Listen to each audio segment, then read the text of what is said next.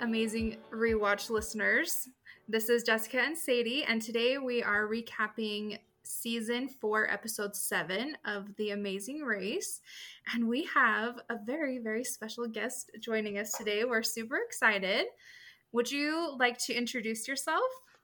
Sure. Hi, everyone. It's James Wallington, one half of Team Will and James from season 32.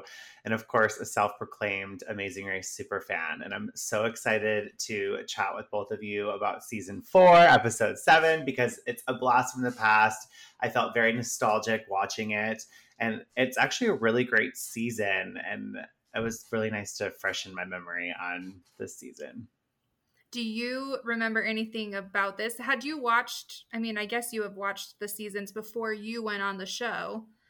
Yeah. Oh, yeah. Like, I, season four was, I think, a profound season for me growing up just because of the representation Chip and Reichen brought to the season. That's something that, like, was ingrained in my memory from a very young age. Um, but I haven't rewatched this season specifically since it aired. Um, and it wasn't one of the seasons that Will and I rewatched in preparation because I have more like OG seasons that I'm like, these are my favorite seasons, and I wanted to rewatch them with Will. And then we obviously watched the more like recent seasons just because it's evolved. The show has evolved so yeah. much. It's insane. And just even rewatching yeah. season four, I'm like, God, like there's so many elements that I feel like this new era of the race are missing out on that I would love to see the future seasons to come. Yeah, it's been really interesting to see at what point things get implemented and going from because we haven't watched the recent seasons in a while. So going from season four and then we did watch um, your episodes in India and we were like, wow, this is it's so different. so different. yeah, they've come a long way for sure. Well, we posted a few things on Instagram, and um, James kind of like responded. We chatted back and forth, and he offered to be on our show, and we are so grateful for him and so excited. I literally feel like starstruck right now. I know. Oh, now, you guys, first and foremost, I will forever and always be a fan. So, like, I love talking about the show. Like, I recapped many seasons of the race at AfterBuzz TV before I even got on the show. So I, I always love an excuse to talk about this show that I love so much. I love that.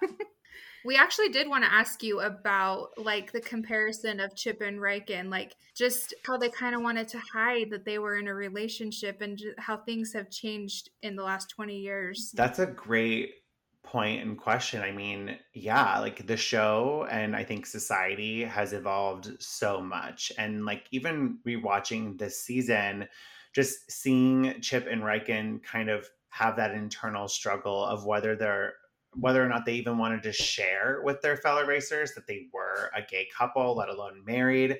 And then Will and I on our season, like they didn't shy away from it. It was not an issue. Like just because mm-hmm. we've evolved so much as a society and so i I, I do think there's some similarities in uh, in how like Chip and Reichen raced, and I'm like watching it. I'm like, wow, like there's so much like Will and I. It's kind of bizarre, um, but it, I I do think it speaks volume to just how far we've come. Even though I feel like we still have a lot more to like growth to, as, yeah, longer way to go. But um, yeah, I, even in episode two of our season when Will and I kissed on the show, I was like, oh my god, like the fact that they put that in there, and I, I even Kelly, one of the Olympians from our season who ended up officiating our wedding, she like texts us the moment that even aired, and she's like, it's so amazing that they even like put that kiss in the show for you two, and like just how far the show has come. And I'm like, yeah, like Joe and Bill on season one, Team Guidos were known as like domestic partners. So it's just, yeah, it's crazy. Yeah, I for sure thought about that. Like immediately when I watched the first episode of season four and they said that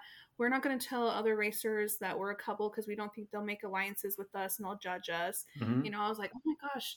And this was before you reached out to us because I was like, oh my gosh, just imagine like Will proposed to James I know. on season. Like, and that was 20 years. And you think 20 years wasn't that long ago, but like a lot has happened. Like, it I mean, really it was, is wild. Yeah, gay marriage wasn't even legal then. So. No, no, it's it's crazy, and I'm like, yeah, even thinking about it, yeah, they were worried about like even telling their you know fellow racers like, oh, we're a gay couple, but like Will and I were more concerned about telling people we were super fans of the show. Like, it's just t- such a contrast.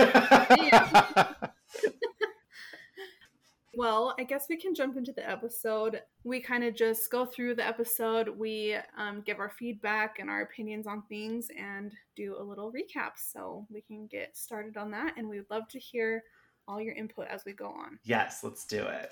The last episode, we were in India. So we have two legs in India.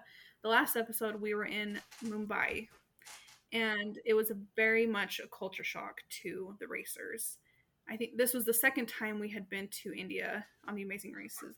Is that right? Yeah, I think they went in season one. One as well. Yeah. Um, but yeah, so it was very much a culture shock to the racers.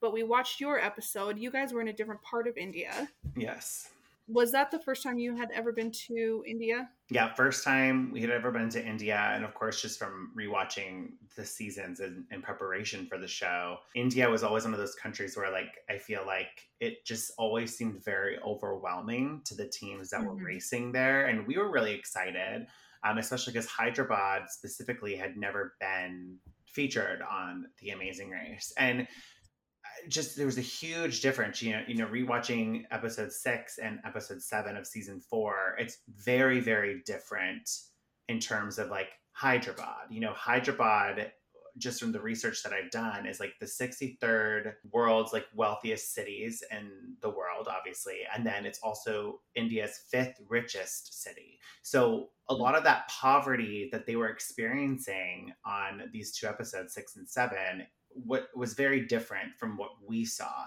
I think a lot of what we experienced was just the population and how congested everywhere was with just like the people. Um, but yeah, very different places of India, and just to see those differences is is crazy. Yeah, it was on your episode in India. It just seemed like kind of chaotic, but it mostly focused on like technology yes. and kind of like the higher society of India. So it was definitely different than watching these teams in Mumbai. Yeah. India, I mean, it's huge and it's now the most populated country in the world. It surpassed China. And the different areas, it's like such different cultures everywhere you go. And we see that in this episode too. Last time they were in Mumbai, we traveled to a different area in India this episode. But yeah, it's very, very interesting. Like we said, they left Mumbai last episode. The first team to be leaving today are David and Jeff, and they depart at 12:51 a.m. And they open their route info, and it says travel by train to Erna- Ernakulam Junction. Is that how you pronounced it? Ernakulam. Yeah. Yeah, that's a better way of pronouncing it than I ever could. So that's probably correct. so uh, that is 860 miles by train. They first have to get to the Pan- Panvel train station and then travel 860 miles to Ernakulam Junction. So they know they have a very long train ride ahead of them. Well, yeah, and I feel and it was interesting seeing everyone's different approaches in terms of like some teams slept at the at the train station and other teams mm-hmm. like John and Kelly and I believe the clowns stayed back at the hotel. But then there was that little tiff between John and Kelly about like what time they were going to leave, just because Kelly, I think, was just very overwhelmed at, at how congested the public transportation was in the leg prior. Yeah, I think she had a bit of a rough experience with the groping and fondling. And... Oh, yeah. Oh, yeah. well, they were told they have $70 for this leg of the race. We're always very curious how tight you feel like you have to be with your money because some chose to do a hotel and some chose to sleep on a floor of a train station that was didn't seem to be very like hygienic. so how did you feel when you were trying to decide what to splurge on or what to save on? Yeah, I think Will and I were probably one of the more frugal teams on our season when it came to the leg money, like very early on, leg 1 when we were traveling to Trinidad and Tobago. We were in an airport on a layover in Houston and you know, the teams kind of separated and found food and did their own thing. And Hayley and Kaylynn like blew their money on Wolfgang Puck in the airport. So they didn't have anything going into that first leg, but they're just so cute and so charming. And their personalities are just like so adorable that they didn't have to pay their cab driver the moment we got out of the airport and had to go to that fruit mm. stand and push those you know oil cans so it varies for different teams but with will and i we were like we're not going to spend money if we don't have to And if we do hmm. splurge, it's going to be us splitting a meal together. the only time we ever splurged was at a Shake Shack in Dubai. And we shared a burger and we were we were like we're you know we're big spenders now shake shack but no we split the burger i do think you know the leg money you get and they really preface this before you leave is that they obviously have done the course multiple times before the racers do it themselves. So yeah. the the producers and the creators of the show kind of already know what the the cost would look like per team. So they're like, here you go.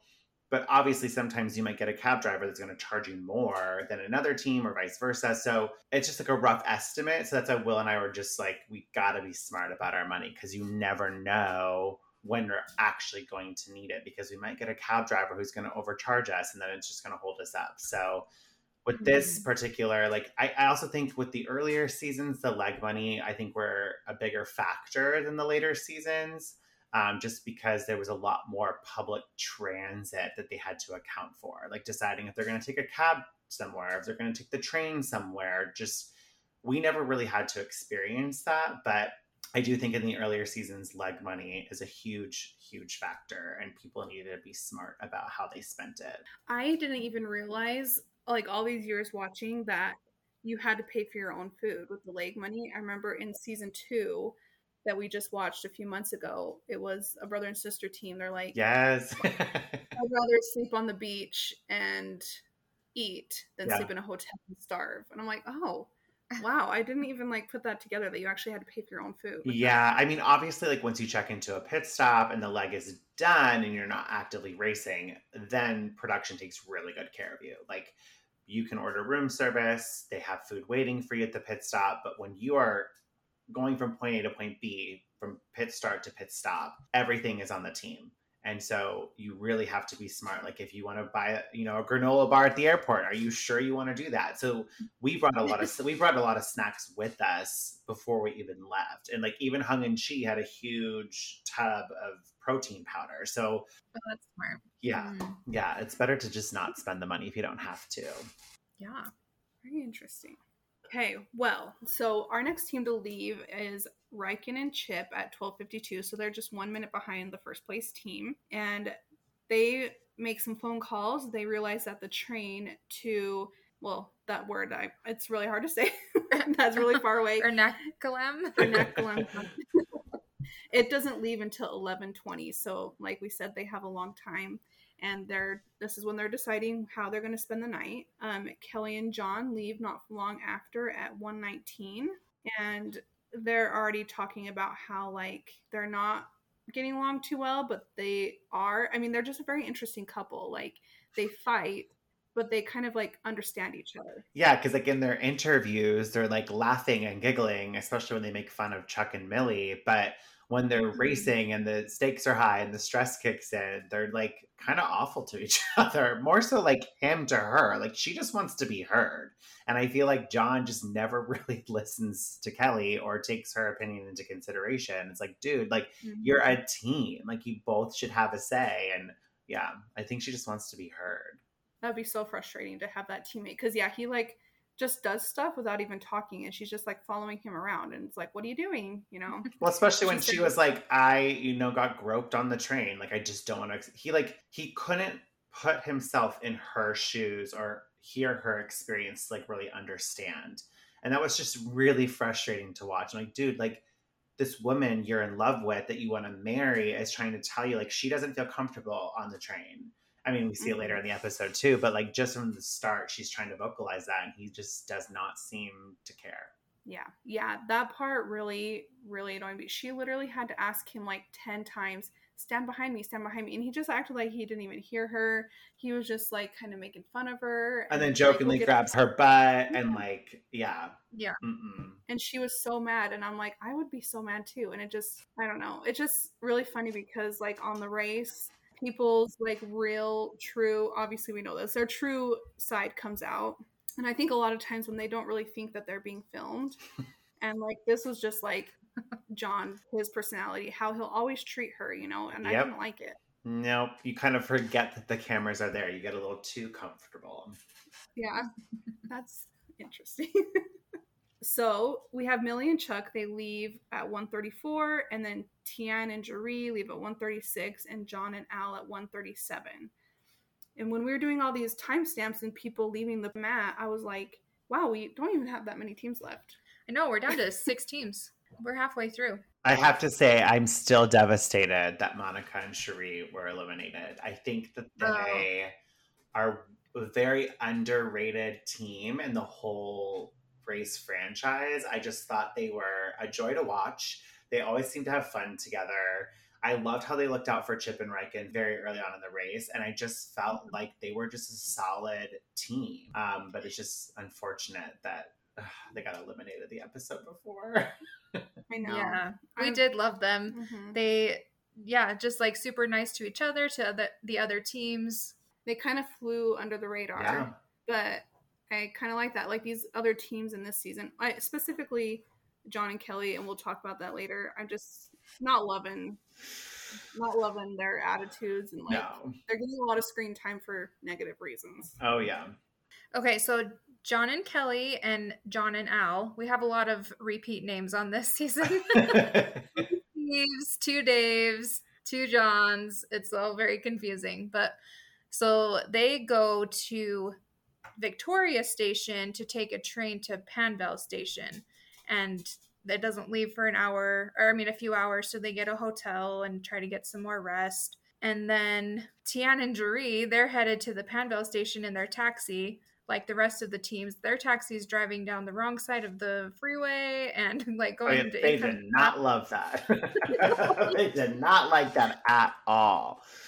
And it's the middle of the night, it's dark. The car doesn't even have its like headlights on. When I was watching this part, so I went to India in 2017. Okay. And I was like, oh, I'm not surprised by this. I don't know if you experienced this. Like the vehicles or like the driving, there was like no rules. Nope, nothing. Like, you don't even know if there's a, a lane, if there's turns. Like, yeah. no, it's like a free for all, go as you please type of thing. Yeah, like a two lane highway is literally five lanes. Yep. Like they they really just do whatever they want, and they are on their horn constantly. Constantly. Like I'm from like a small town Utah and going to this, I was like, I thought I was gonna like get in an accident every day. like, and then when cars that do get in accidents, they just leave their car on the side of the road and then hitch a ride with somebody else and just like hope it gets taken care. I don't know. It's just wild. So this part, I was like, wow, that's that's very like normal for that. It tracks. Yeah, it tracks. It, it, I'm. It's like so scary. So you're not used to it. You're like, what is going on? it's wild. David and Jeff, they got dropped off at the wrong place. They got dropped off at the old Panvel station. they were like very confused on what's going on, but didn't want to like be mean. They were kind of funny about it. They were like, "Oh, is the other place nicer than this?" yes, it is. Oh, okay, we'll go there. um, but these teams all eventually get to where they're wanting to go. Most of the teams sleep on the ground, except for those two teams that we said got a hotel. It looked like the train that we were talking about with Kelly and John, um, that situation where she didn't want to be pinched and he wouldn't like protect her or whatever. Um, they were taking a train to the train. Yeah. That they have to go on a long ride. But and then they all meet up at the Panvel station and get on that long train ride to Ernakulam Junction which I think they said was 26 hours, which is seems brutal.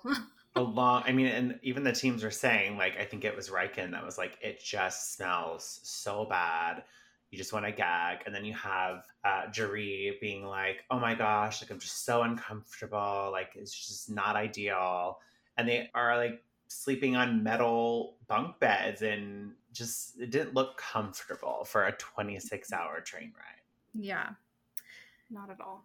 Jaree even compared it to a train to the gas chamber, which I thought was a little.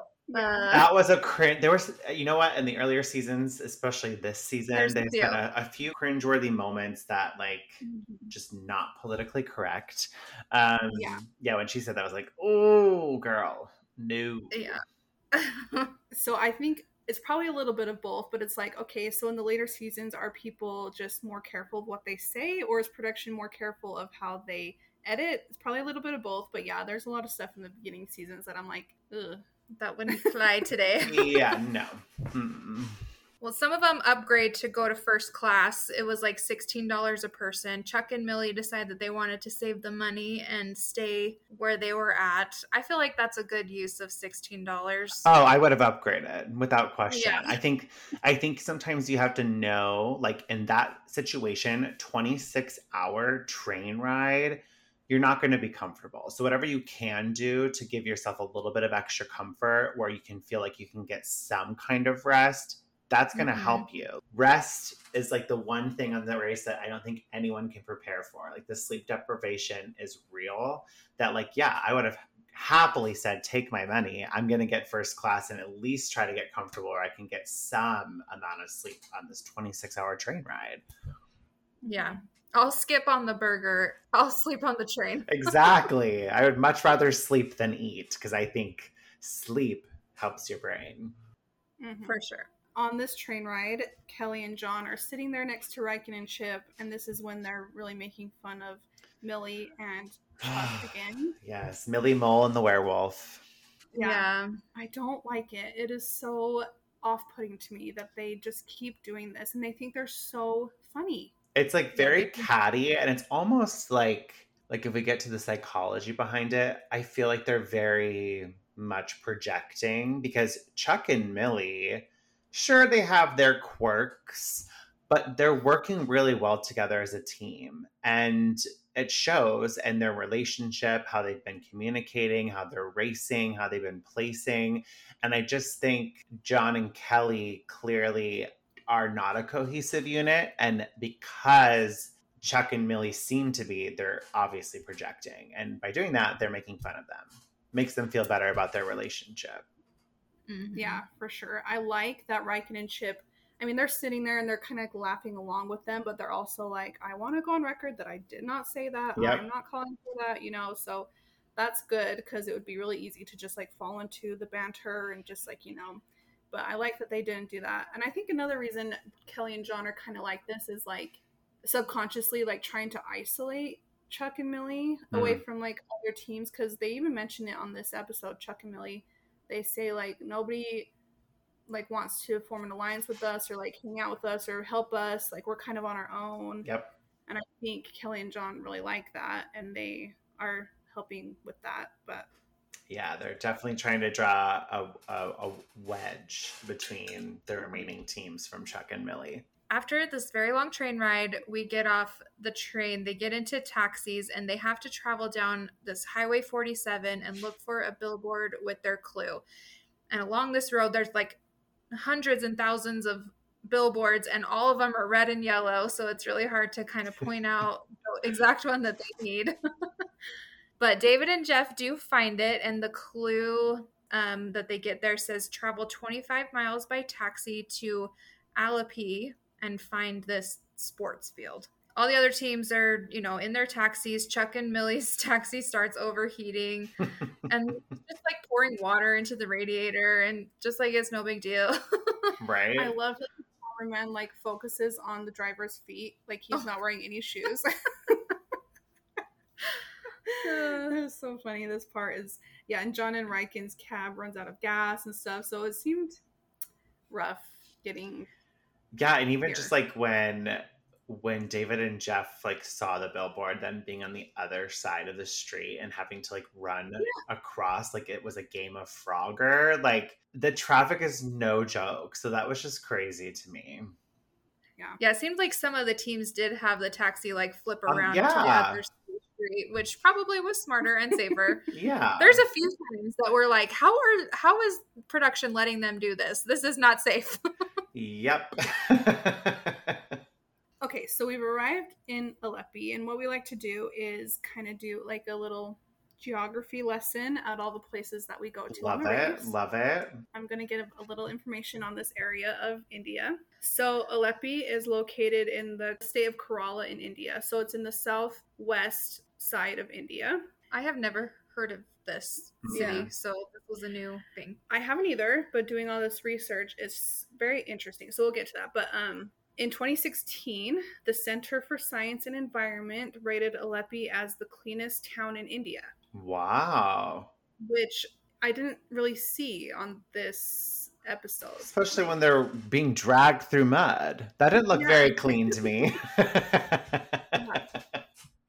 So this town has a lot of canals and beaches and lagoons because it's located close to the Arabian Sea and like the Indian Ocean. Mhm. and it's known as the Venetian capital of India. It's a major tourist destination. So the Kerala backwaters, uh, like a lot of people go there. And so when I was looking it up, you'll have to look it up when you have time.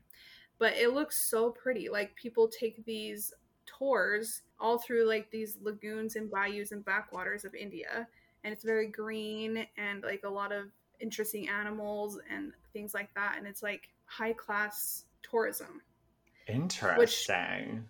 I don't see that in this episode. Like, Yeah, I mean, it clearly shows that it's come a very long way, especially because I think this Mhm. season was what 2002, 2003. Season three, Yeah. yeah. so I'm like, it's obviously evolved, it's grown, and like that's that's really great. Like I love hearing that. so Alleppey is just a city in the state of Kerala. There's not a ton of information on specifically Alleppey besides like the tourism and stuff. So I would love to go there, but Kerala specifically, um, it's the lowest positive population growth rate in India. So at only 3.4%, because India is just like booming like crazy. The highest human developed index, um, the highest literacy rate at 96%, and the highest life expectancy, and um, the highest sex ratio with 1,084 women per 1,000 men.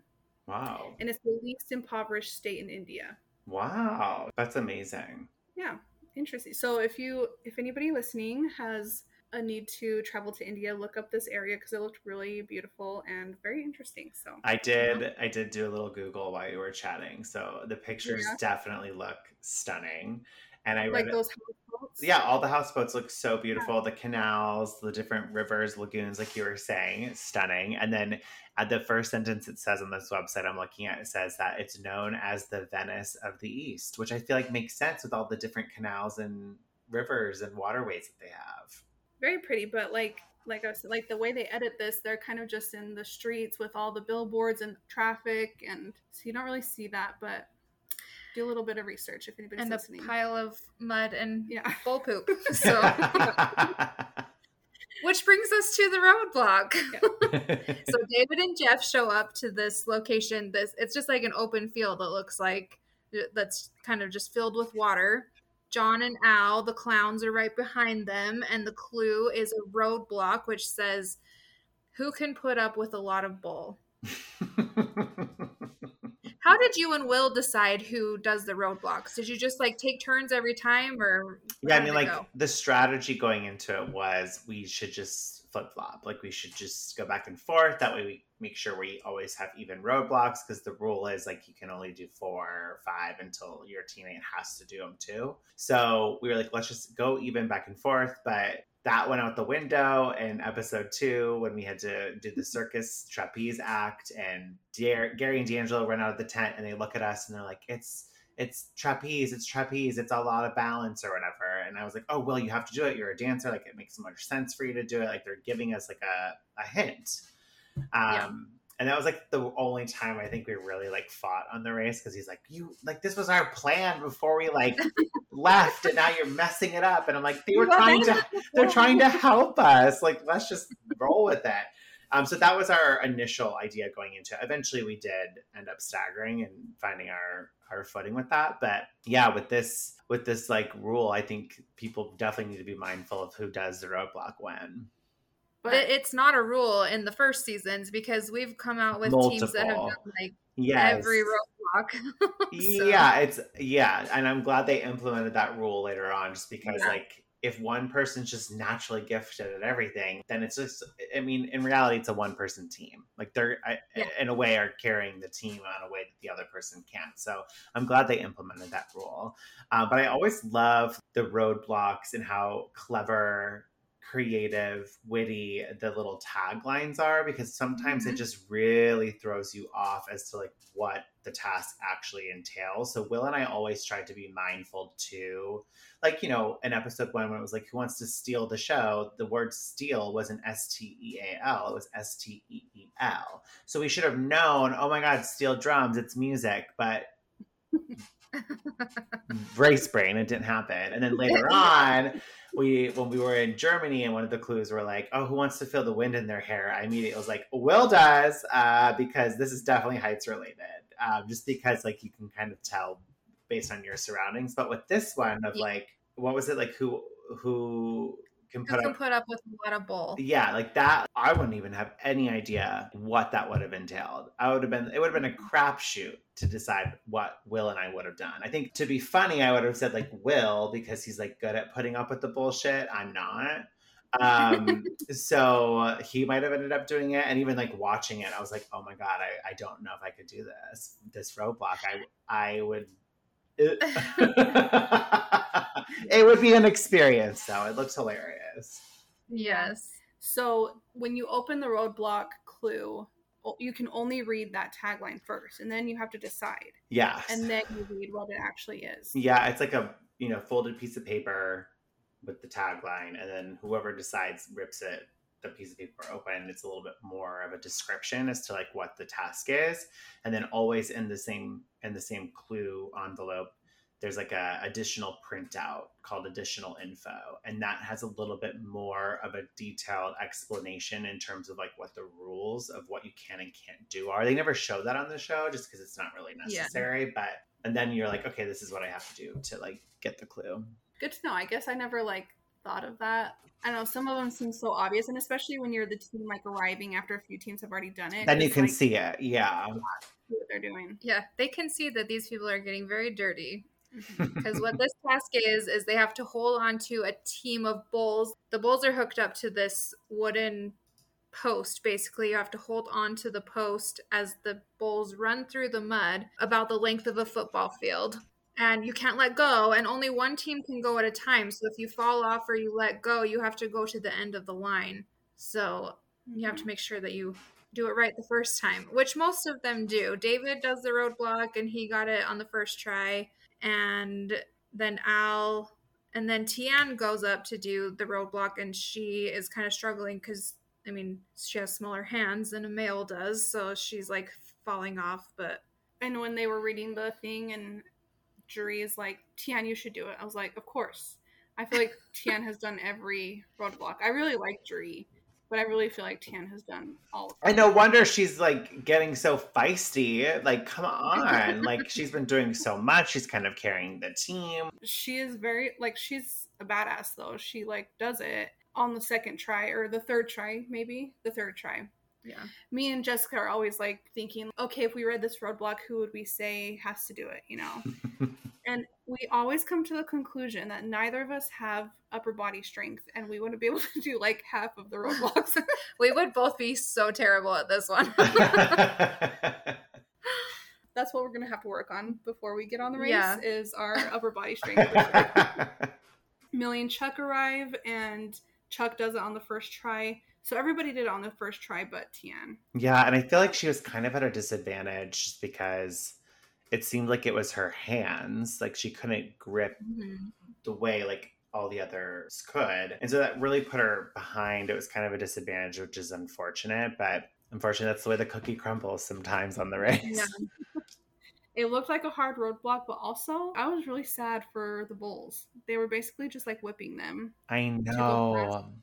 And I didn't like it. Yeah, it's it's that fine line of obviously like respecting the other cultures and the country and the places that you're visiting. Obviously, it, different ways of life all across the world, but the biggest rule that you know is stressed to us as racers is we cannot treat the animals like that. We are not allowed to like hurt an animal in any way or show any kind of like stress on an animal like the creator of the show is very adamant about that. So yeah, it's a it's hard to watch, but also like it's their culture, and they clearly love to do bull racing across a muddy field. Mhm. Yeah, because it's like a sport, is Yeah. what they said. hmm Created over a hundred years ago. So that's good to know that that's very like important to them and that they stress that. Yeah, they do a really good job. I don't want to say coaching you, but like showing you how to do things properly. Like when we ran with goats in the first episode in Tobago, they showed us how to hold the rope properly, how to control the goat. Like it just just so that you're not hurting the animal because we're not we don't we're not professional goat racers, but they want us to at least be mindful that like this is a creature that you are now having to race with, so treat it with respect. That's great. Yeah. Did we say what the route info was when they got the roadblock? I don't think so. Oh, so David and David was the first one to finish. So that route info when he finished the detour or the roadblock was traveled through the town of Alleppey to Beach Road and find the route marker. So basically just travel to the next route marker. Yeah. Nothing interesting. And like when he came out of the mud, he was like soaked in mud. And I, I, I don't know why none of the guys didn't take their shirts off. The last thing I want is to be wet or dirty while running the race, especially with wet shoes. Like that's just an awful Yeah. feeling. But none of these guys like took their shirts off or like did anything like that. And uh, I mean, thankfully they had like that wash bin where they could like dump water on themselves afterwards to clean up a little bit. But I'm like, ugh, like I don't want to be dirty while running the took a whole race. Yeah, I know you still have half a leg left. Like you're gonna be miserable. Yeah, they're like all in their taxis, like just so dirty and disgusting, and they probably smell so bad. and- exactly. those poor taxi drivers are like, "Why are what? Get out of my car!" Well, when they get to that route marker, they get a detour clue there, and the choices are baskets or trunks. So, baskets is they have to load 10 live chickens into these big baskets that are on this wagon at the back of a bicycle and deliver them to a farm that's located on a map. And trunks is they have to load two bales of this Indian fabric onto an elephant and deliver that to uh, a shop that's also located on a map. the chicken task can be faster because you know as long as you can ride the bike quickly, then you'll get done quickly, and then trunks the elephant like you can only go as fast as the elephant will go Yeah, that was a big rule for Will and I after doing our season rewatches is that like if we're ever tasked with a detour where it's like an animal or non-animal related, always go the direction where we have more control. Because there's Mhm. been a lot of seasons where a team who's like a really great team will get stuck at a task because like the animal that they're with is not cooperating or doing what they need them to do and Will and I never wanted to be in a position where we're like, we don't have control of our situation. Yeah. So, unfortunately, with this detour, both of them had animals because you are riding an elephant, and again, you're you can only go as fast as the elephant's going. But then you have chickens, and you have to load those ten live chickens into a basket, which may or may not the chickens may not cooperate, but it didn't seem to be as hard of a detour as I think I was anticipating. But yeah, future note to racers, like if you can do a task without an animal, like I would highly encourage you to do it because you never ever know how that animal's temperament is going to be that day and it could really screw you up. If you can be more in control of your situation, that's always going to put you ahead. Mhm. yeah And I was actually surprised that so many teams chose the elephant one. Right. They're all neck and neck right now. There's no big gap in between the teams right now. It's very it's very lin like that side of the detour, which is why I think Will and I would have done baskets, is the trunk side was very linear. Again, if you're the first person at that detour, you're going to be the first person to finish that detour because you're one leading elephant isn't going to go faster than the other Like you are leading the pack. So you have no chance to really make up time or like to get ahead of the other Mhm. teams where this is why I love the amazing race because it's like game changing decisions that I think set some teams apart from others. And like the race from this point forward could have been drastically different had Chip and Reichen taken the trunk side. Chip and Reichen Yeah. didn't do that because if they had, oh, there's no way they would have caught up. They would have 100% been behind Tian and Jaree. Tian would have had mm-hmm. a little bit of a leg up because they would have been done with the detour before. But because Chip and Reichen chose trunks, I believe that is what saved them in the end because they were able to get it done a lot quicker, but they also didn't have to wait for the other teams and their elephants ahead of them. So it's just crazy how this race, it's like one decision can really make a difference. And I'm like, if Yeah. Chip and Reichen chose the other detour, I guarantee you they would have been eliminated. I agree. I love elephants, and I know there's like already been a couple of instances, or at least one, where a team was like, "Let's choose elephants." I always wanted to do an elephant. I came on this race to like see an elephant. You know, it's like, well, use your million dollars to go Right. see an elephant. Go Well, back to India. I, and see an prime example Rupert and his wife Laura on the reality clash season when they were in like Vietnam or Laos, I forget which country, they had to like ride the elephant, and that's what put them behind. So, Mhm. I mean, that elephants were involved in that task, but they just had the wrong elephant that day. And it just, Mhm. yeah, it's too much of a risk. I think we would have chosen baskets as well, even though I don't love chickens. But I, I afraid of birds. I would hate it every second of it, but I would have done it because it, I think it would have been the better choice for sure. Agreed. And then you also had one that could just run alongside, like one partner run alongside and just read the map and navigate. direction. Yeah. Like you again, that you have so much more control over your environment and how the task is going to go. And it was a real, like, that was a real game changing moment, I think, in the race for Chip and Reichen specifically. Mhm. That was one of my favorite moments. Was um, Chip says like, or, or no, Reichen says, "Are you reading the map right?" And Chip's like, "I think so. I want to show you, but you're not stopping." I Like, know. Reichen was like 20, 30 feet ahead of Chip. And I was like, oh my gosh. Um, so all the teams except for Reichen and Chip chose the elephant. Jaree wanted to do the chickens. No, Tian. oh, Tian wanted to do the chickens, but Jaree was like, "I think elephants will be easier." Why would Why would you care about easier at this point? Like you know, you are like at the end of a very tight group. yeah. I- Wait, remind Yeah. me who said they wanted to do the chickens again? Tian. She was like, I think we should do the chickens. And Jaree was like, no, I think the elephants will be easier. And then Tian just went Are we with it. surprised that Jaree was like, I want to do the No. easier? It seems to be a very common thread with it her. checks out. It checks out for her. The elephants did seem to be going slow, and it was sad to see like them all wearing like chains I- around their ankles and stuff like that. I, I didn't would like that. agree. Not a fan. They didn't have like the saddles on their back, which I know like makes like They all complained about that. They're like, sitting on the spine of that elephant was very Yeah. painful. I know when Like- John was like, I would much rather be dragged through that mud again than sit on an elephant for five minutes. And I'm like, really? Like, it's that bad? But yeah, at least they didn't have like the really hard like, saddles on the elephant. That made it a Yeah. little bit better. They maybe were in so much pain, but yeah, the people were in pain. That's for sure. John and Kelly and Millie and Chuck's elephants made a wrong turn at one point, but they seemed to get back on track pretty quickly. The first team to finish the detour was John and David. No, Jeff and David. Yes. Oh yeah. Yeah, it just, it just like, it's, it was a very linear leg because of the like who started first was who ended first. Exactly.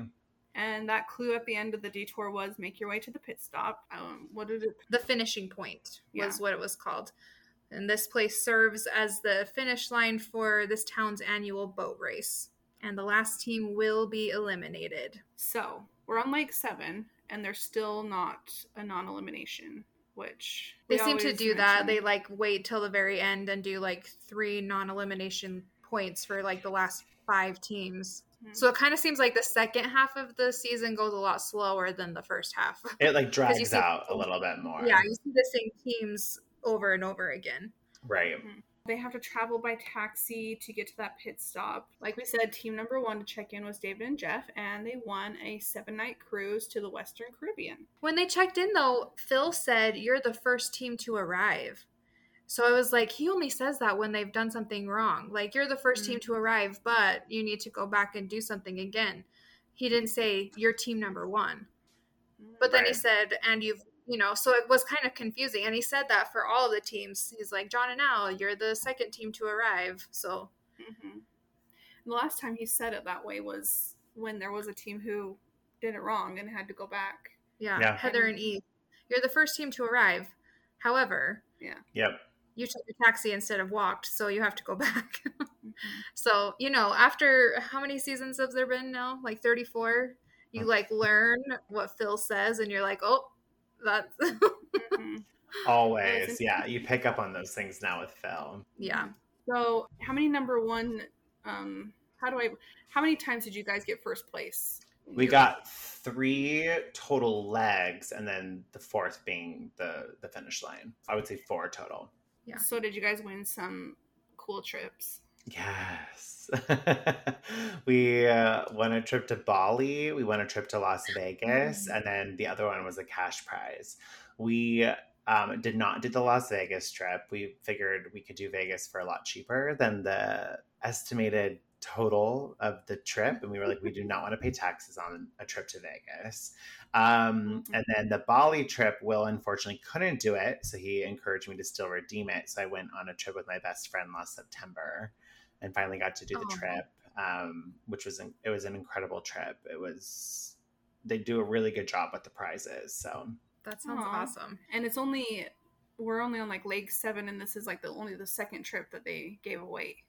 yeah, I was gonna say I hadn't seen consistency with trips except the first episode still blew my mind away when all three teams checked in the pit stop together and then they all got prizes. I was like, what in the hell? Like that would not fly anymore. Like Phil's just out here giving trips to Hawaii to anyone who just stepped on the mat. Like, come on.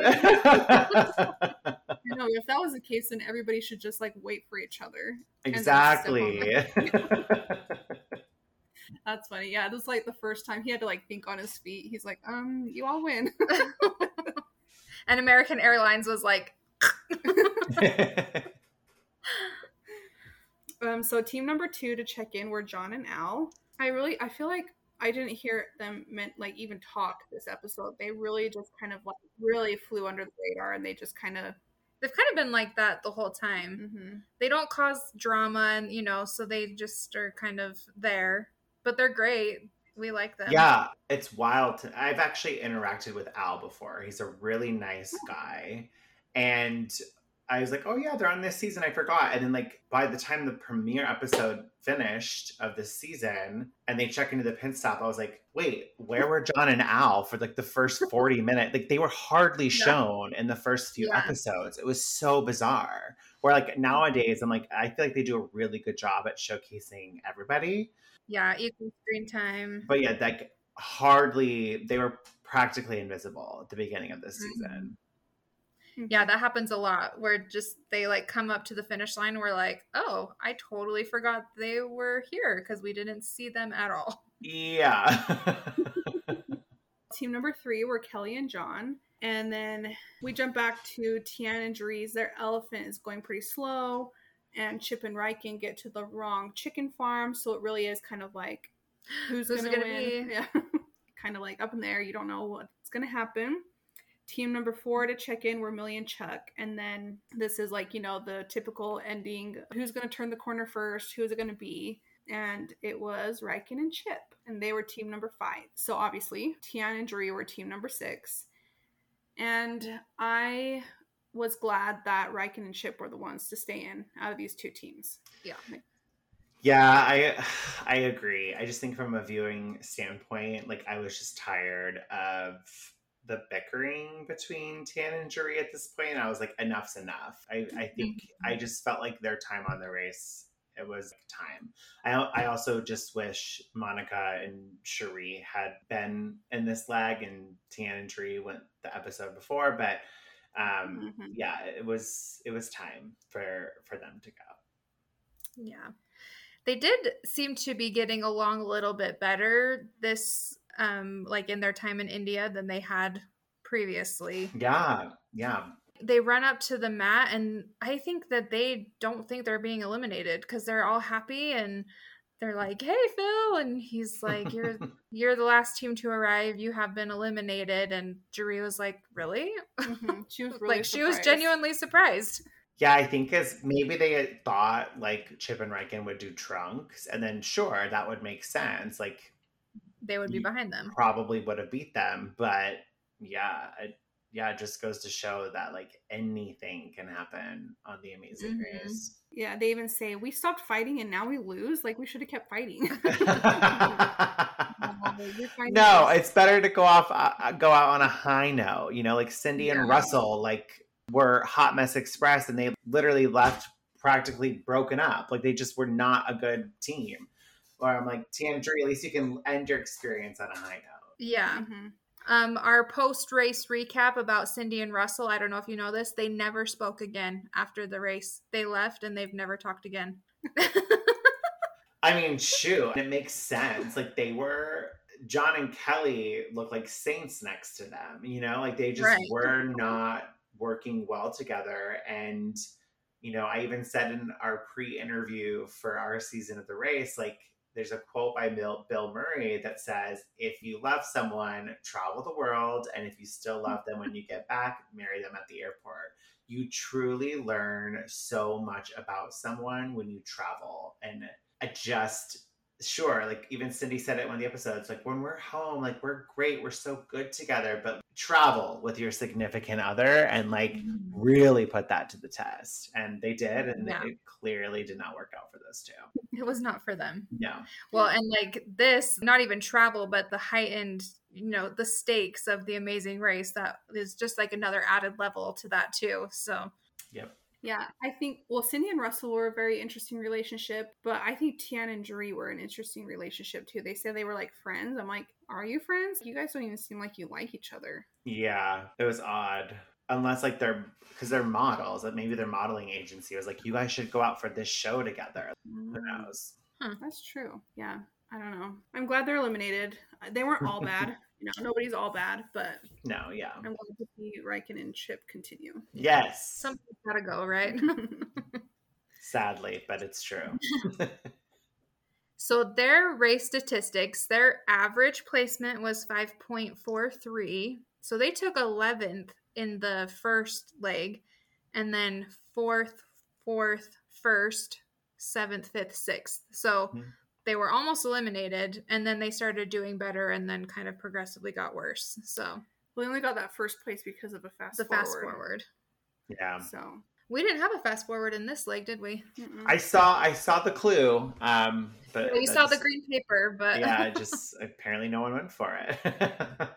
Um, and they did better than I thought they would, honestly. Like after the first leg, I was like, yeah, they're going soon. So, and Tian did six roadblocks, Jaree did zero.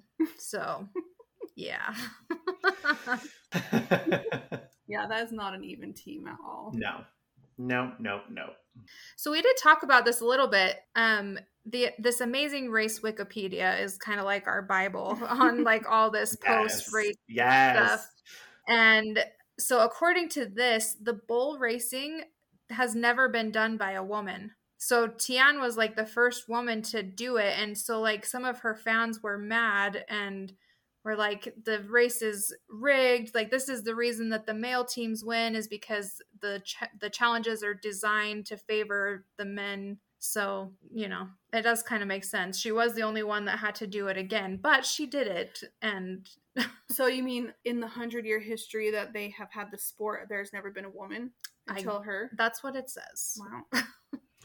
Yeah, I mean, it's unfortunately like a huge part of the race, right? Like we were told before we even left, like the creator of the show sat us down and said the race is designed for any team to win, and I I'm a Mhm. firm believer that that's that's true.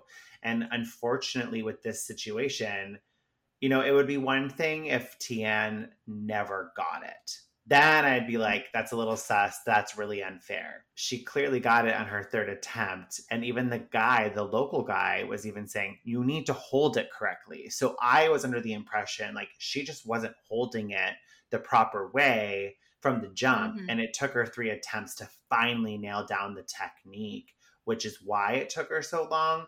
But I, it's interesting that Wikipedia says that about Tian. Yeah, and I feel like it seems like in the earlier seasons the t- the challenges are a little bit more physical than mental. I think they've gotten better at that over the years to kind of make it more evenly. Like this is a skill-based task, this is a physical task, you know. Mhm. Like when we were watching your episode just recently, and you had to do that the turban matching the pillars underneath. yes. I love those Yeah. tasks. Like I love the mental ones. Those are and they don't do very many of those in these first few seasons. No, and and Team Guido said it best in the first season though. Like I really do think with the race, like you don't have to necessarily be the strongest. You just have to be the smartest. Um, which is very interesting very early on because I do think you're right. I do think the race is a lot more physical. But yeah, the the race just has evolved. The evolution of the Amazing Race is honestly mind blowing, and it's what I think makes the show so incredible and unlike any other reality competition show and it's why they're nominated time and time again for the Emmys. Mhm. It's just it truly is no pun intended, but like it's an amazing show. It's unlike anything that's out there and it just I really hope there's more life in it in the years to come. We do too. I would be very sad if the day ever comes that they cancel, Cancel. it. I'm sure at some point they'll have to, but no, not anytime soon. We hope. no, agreed. so currently in 2023, Tian is 51 and Jaree is 54. So that's also very weird. When people are like in their 30s 20 years ago, I just feel like they should still be in their 30s. And so now when they're in their 50s and 60s, I'm like, what? right So- yeah i there's so many i feel like they could come back and do the race now and like on a future season. It's like it's Yeah. they're still in my mind so, still young. Like they could still do the race Yeah, um which would be interesting. yeah i mean like colin and christy season five coming back for season 31 and like their arc their evolution like incredible. So it would be really cool to Mhm. see almost like a amazing race second chance where they bring back some of the earlier teams and see Earlier how they teams. do in this like new Yeah. era of amazing race Yeah, you should pitch that. i should next time i see the creators i'll be like hey i have an idea for y'all well, now Jaree is a photographer and Tian is well, according to her Facebook, she's an executive matchmaker. She works for like a matchmaking company to match rich men with women who want to date rich men. okay Wow. Sadie, Sadie's all about this. Yeah, I'm like, what's her info? I That's an interesting job. And I don't just know if they're pulled up her still friends. Insta- I just pulled up her Facebook. Yeah, I'm curious to know if they're still friends.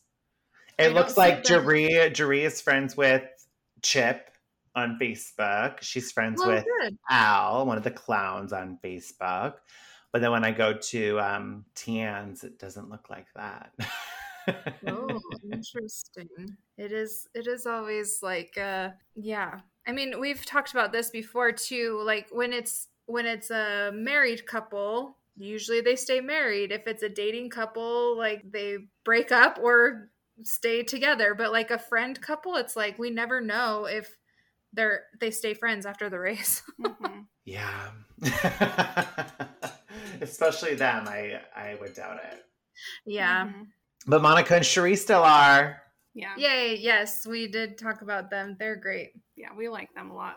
They sh- they should be one of the ones that come back. They're God, they're such an underrated team. I tweeted it when I was rewatching it today. People are like, "Yes, those are my mothers. We love Monica." I'm like, Monica and Cherie were like really just. I think in the earlier seasons, one of the most memorable like female female teams.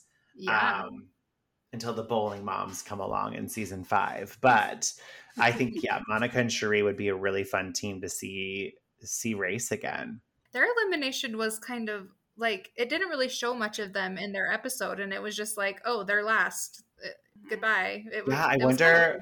I I went down a rabbit hole when I tweeted about them, and someone tweeted me an interview that they did with Monica and Cherie a few years ago. So I'm I'm gonna watch that tonight when I cook Oh. dinner, just because now I'm curious to like hear what they've been up to and like what mm-hmm. happened on their their time on the show, and yeah, I, there's not a lot of girl girl teams, and now we've just lost two in a row, and that's sad to see. The only girls left are kelly Millie and and- millie Kelly and Millie, and they don't even like each other. it's almost the same configuration. I mean, it is the same configurations as our season of three all male teams and two male female teams in the top five. Um, Yeah. Almost identical. Well, speaking of that, do you still like keep in contact with the people on your season? Of course. Yes. Um we have a group chat on WhatsApp with everybody still.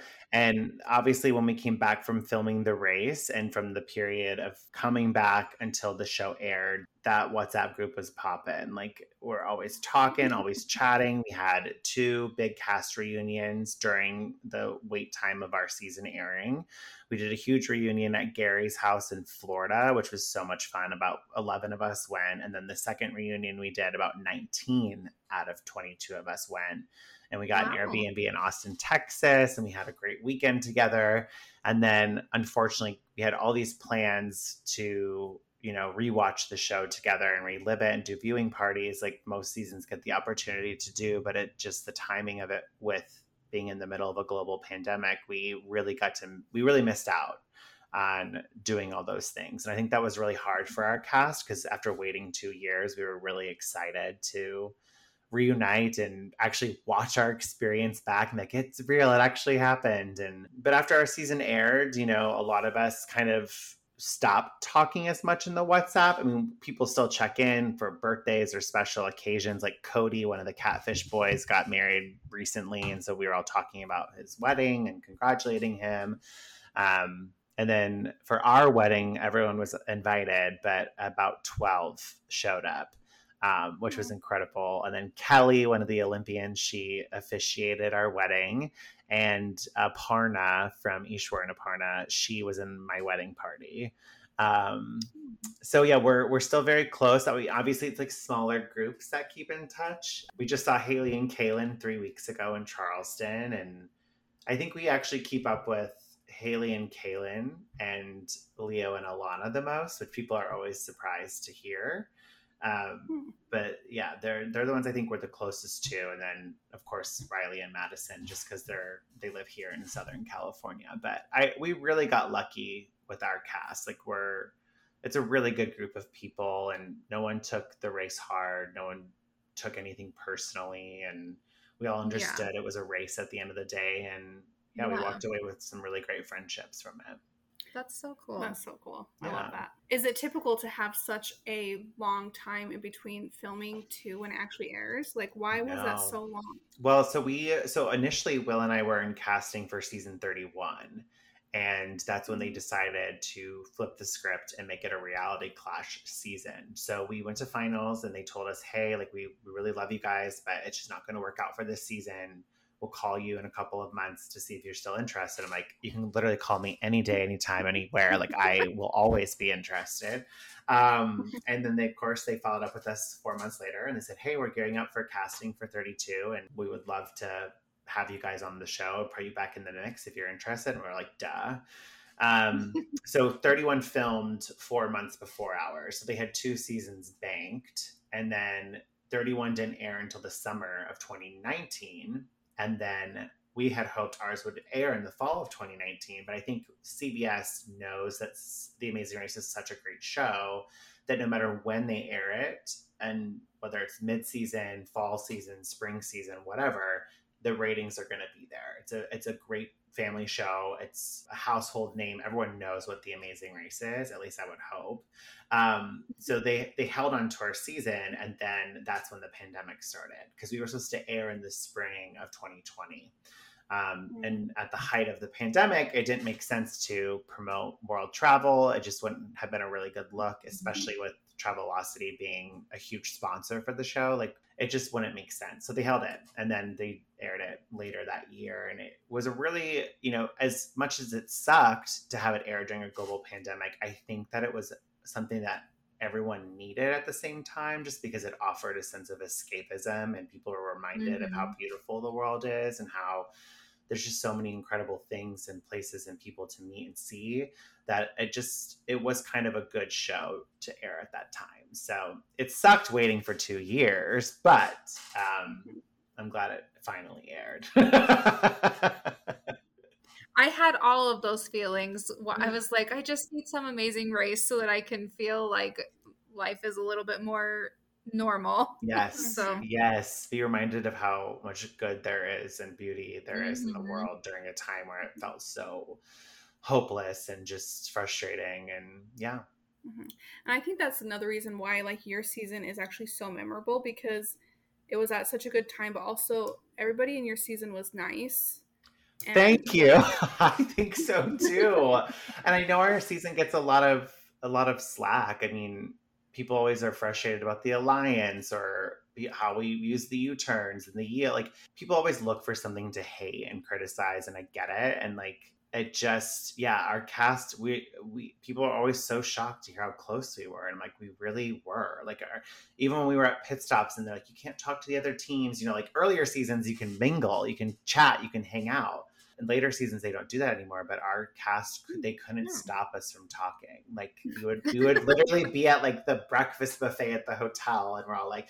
blah, blah, blah, like chatting up a storm and producers like you guys can't talk and like eventually they just stopped caring because we just had that much fun together. When the cameras weren't rolling and it wasn't race mode, we were just people who really loved getting to know each other. But when the race was on and the cameras turned on, it was like, oh, you got to go. Like, I, you are not even a thought in my mind. But that's what made our cast so great is everyone just understood that at the end of the day, it was just a race. And yeah, and of course, it ended in an engagement, which is so awesome. I love Thank that. You. Yeah, it was very surreal. It was an out of body experience. I mean, from the being told we won and then Will getting down on one knee, I was like, what in the hell is happening? Like I couldn't even speak. um, it was a wild moment just because Will's, you know, he's a pretty intimate guy. Like I, I just that for him to do it like on that scale, like that was a big gesture for him, and it was just very special. And yeah, definitely caught me by surprise. so cool. So you like you had no idea if he have you asked him, or you probably know if you guys wouldn't have won first place, would he still have proposed to you at the finish line? Yes, he told me that no matter what place we would have come in, we we st- he still would have proposed. Um, Aww just because he knew how much of a dream it was for me to be on the show and him in his little speech when he proposed being like it's my dream to marry you like it didn't matter if we won or not we already felt like we had won just even crossing the finish line um, but he told me after the fact that producers, when we were in Cambodia, they're like, Will, when are you going to do it? And I'm like, they pulled you aside and talked to you about this? Like, where was I? He's like, anytime, he's like, anytime you slipped away to the bathroom, producers would come up to me like, are you going to do it? Like, is this the, t- is this the leg you're going to propose? And I was like, no, we're so close to the end. Like, I'm going to wait till we win the whole damn thing. Um, he almost did it in the Philippines. He said he almost did it there because the Philippines was our first like international trip together as a couple, and so the Philippines holds a special place in our life and our relationship. And it was just a really shitty day with that city sprint, and he was like, "Uh," uh and it was just like we wanted to celebrate with our three teams at the pit stop anyway. So just yeah. How did you guys meet?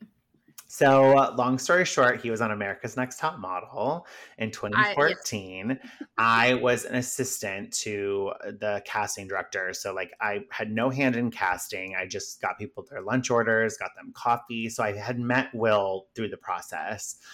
And then um, I knew the moment I met him, I was like, oh my God, there's something really special about him. I feel weird, like I have butterflies. And so he felt obviously filmed the show and so we didn't have contact for a while and then after he finished filming he reached out to me and was like hey how's it going? And i was like whoa like you were thinking of me during this whole time. He's like oh yeah. Like he's like i talked about you with the the girls in the house and so that's how we met and it just yeah it was always meant to be as cheesy as that sounds that's fun. Yeah. that.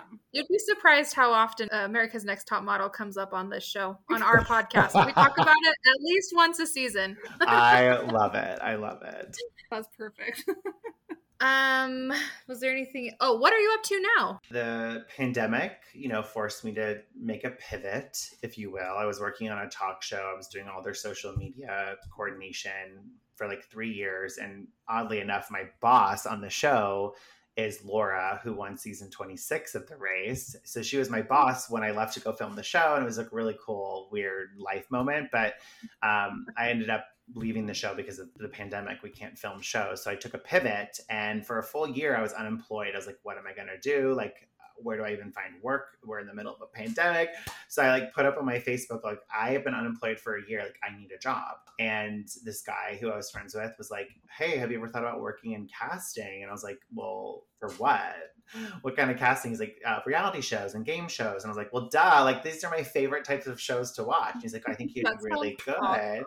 Um, so since you know mid 2021, I've been working in casting freelance, and I've jumped around from different projects, and I've been just working as a casting associate, and it's been a lot of fun being on this side of the the veil, if you will. And um, so yeah, I, I I work in unscripted. It's I I love what I do. That's so interesting. I've like you don't ever think about that as a job. Yeah, that's really cool. Yeah, like the like, biggest show I just did was The Golden Bachelor, which is the spinoff of The Bachelor. Oh, so I helped I helped find The Bachelor for The Golden Bachelor, which was so much fun. Um, that is awesome. Yeah, it'll be it'll be a fun show. I can't I personally can't wait to watch it. But that was the biggest show that I did. Everything else I've done has been like more pilot projects where it's like a development thing where they're like, we want to see if this show will work. So like let's see if we mm-hmm. can cast it. So nothing that has ever gone to air, um, but The Golden Bachelor is the biggest show that I've done so far. So. Oh my gosh, that's so cool! I'm so excited for that. Yeah, I haven't even watched The Bachelor and Bachelorette for a few seasons, mm-hmm. but I'm mm-hmm. definitely watching. Oh yeah, the senior citizen one. Oh, it's gonna be good. It's gonna be good. I think I'm gonna just like cry every second of every episode. Oh, and the the stories are so good, and like the Bachelor himself is just a really great human being. And yeah, he's a really good story for the show. So I think people are really going to like it. That's awesome. Ah, love it. And Will is doing good. He's good. Yeah, we just bought a house together. It's like the next oh, wow. thing on you know checking off on our our life list, if you will. So now that we're slowly getting settled, we're hopefully in the next year going to start looking at building a family together which is something we talked about on the race quite a bit of just like adopting or fostering or we're just really excited to be dads. And he's working for the state of california and thriving working on a lot of projects that are involved around like global warming and climate change. So he's really passionate to be working on those projects. And we're, we're good. We're, we're really happy and just loving life post Amazing Race, but we're we're hoping that they call us again because we're ready to do it all over. well, we would, yeah, we would love to see you guys again. We're in a perfect world. We are like, you know, if Survivor can do an all winter season, Amazing Race can do an all winter season, and it would be so cool to see. That would be crazy. Oh, and because there's so many like iconic like teams from like the earlier seasons that like as a fan, like even if I didn't win the show, even I was never on the Amazing Race, just to watch these like winners go at it for like one final yeah. victory lap would be so cool to watch. So mm-hmm. that's what I'm manifesting as a vic- a victory lap season of Amazing Race. Oh, I love what that. are what are your feelings on Flo, the winner of season three? we had we had some thoughts about her. Good old Flo. You know what? I got to hand it to her. She was the first woman to an amazing race. Yes. Um, which, them. you know, good for her. It was an incredible moment, I'm sure. Um, she was a tyrant. Like, she was hard. she's hard to watch, right? Um, but she yeah. is a memorable winner at that. Uh, she's sure. definitely made her mark on the Amazing Race franchise. Um, I think a lot of people compare her to Brooke from season 29. Flo is, she's a character.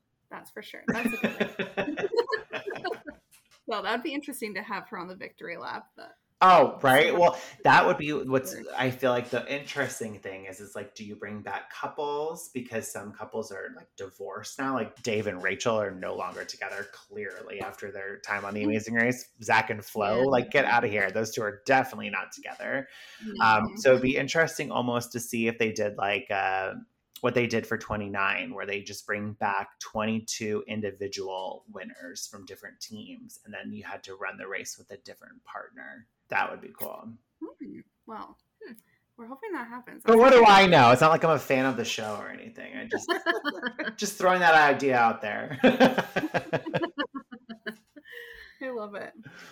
Well, we so appreciate you doing this. Of course. so much fun. Of course. Again, like I always love a, a, good excuse to talk about the amazing race. I love this show. I've grown up on this show. It's clearly changed my life in so many ways that I'm forever grateful of. Um, so any other season rewatch you do, feel free if you want me to pop in for a little cameo. I would love to take a trip down memory lane, especially for family edition. I think I'm one Oh of like my gosh, I'm we like- cannot wait. I'm like one of the fewer fans out there that like Oh, ride or die. It's it's so underrated. It's like one of my favorite, probably top 10 seasons of Amazing Race. And a lot of people hate on it because it's different. And I'm like, but that's what makes it so great. Yeah. It's a Oh train wreck. The team, the casting is like incredible. um, and I've I've had the pleasure of meeting the Weaver family from that season. I've interacted with the Gaghan family from that season. I've met Stassi before she was on Vanderpump Rules. Like I just love the family edition. I did like a college essay about the family dynamics on that. Like please, when you recap or redo and rewatch that season, let me join you for an episode because I love Oh it. For sure. We definitely will ask you. We talk about it all the time. I love mention it. Yes, we Yeah. love it. We're and like, they go why to Utah. they go to Utah. Yeah. Yeah, we do. Speaking of, if you and Will ever have a need to come to Salt Lake or Utah, let us know. We would love to show you around. You guys might have been here already, but it would be well, fun to fun catch up. story. I actually lived in Salt Lake for a hot minute. I had like a little oh. quarter life crisis when I was like 24. I was like, uh, well, 23. I was like, what do I do with my life? I need to leave. I need to change. So I packed up and moved to Salt Lake. Went. I got accepted oh. into the University of Utah. I got a bit at a fraternity. I had my own radio show lined up. I was working for the college newspaper. And after four weeks, I was like, I need to go back to LA. Like, what am I doing here? but I I I love Salt Lake. It's a beautiful city. The people are incredible there. They're very friendly, and I, one of my best friends from high school still lives there. So I definitely make trips to Salt Lake City from time to time. So next time I'm there, I will let you all know. Oh, yeah. And we so are in Southern California every once in a while too. Then you have to to let Disney. me know when you come to Southern California. This has been so much fun. We're going to release this episode on August 16th. This is like the first episode of our second batch. I don't know if you are familiar with that. Love it. but Yeah. August 16th is when we'll release Awesome. episode, but Amazing, amazing. Well, thank you uh, so much for letting me join. And I just really appreciate that y'all are doing this because it's it's an incredible show and I love that you're rewatching it. Oh, thank you. we're just having fun. yeah, doing it. we're, happy just- to do it. It's just we're moms, we have little kids, and so it's just like I love it. our fun thing that we get to do. So, Mhm. Well, keep it up. It's so much fun. Oh, Okay. thank you. all right. Well, thank you so much. We'll talk to you an- another time. We hope. Yeah, Yeah. awesome. Thank you. Thanks for listening. This is the Amazing Rewatch podcast. You can email us at theamazingrewatch at gmail.com, You can find us on Instagram at The Amazing Rewatch. or you can join our Facebook group, The Amazing Rewatch Podcast. Please like, rate, and review, and share with your friends, and reach out to us. We love to hear from you. Thanks for your support and thanks for listening. Bye.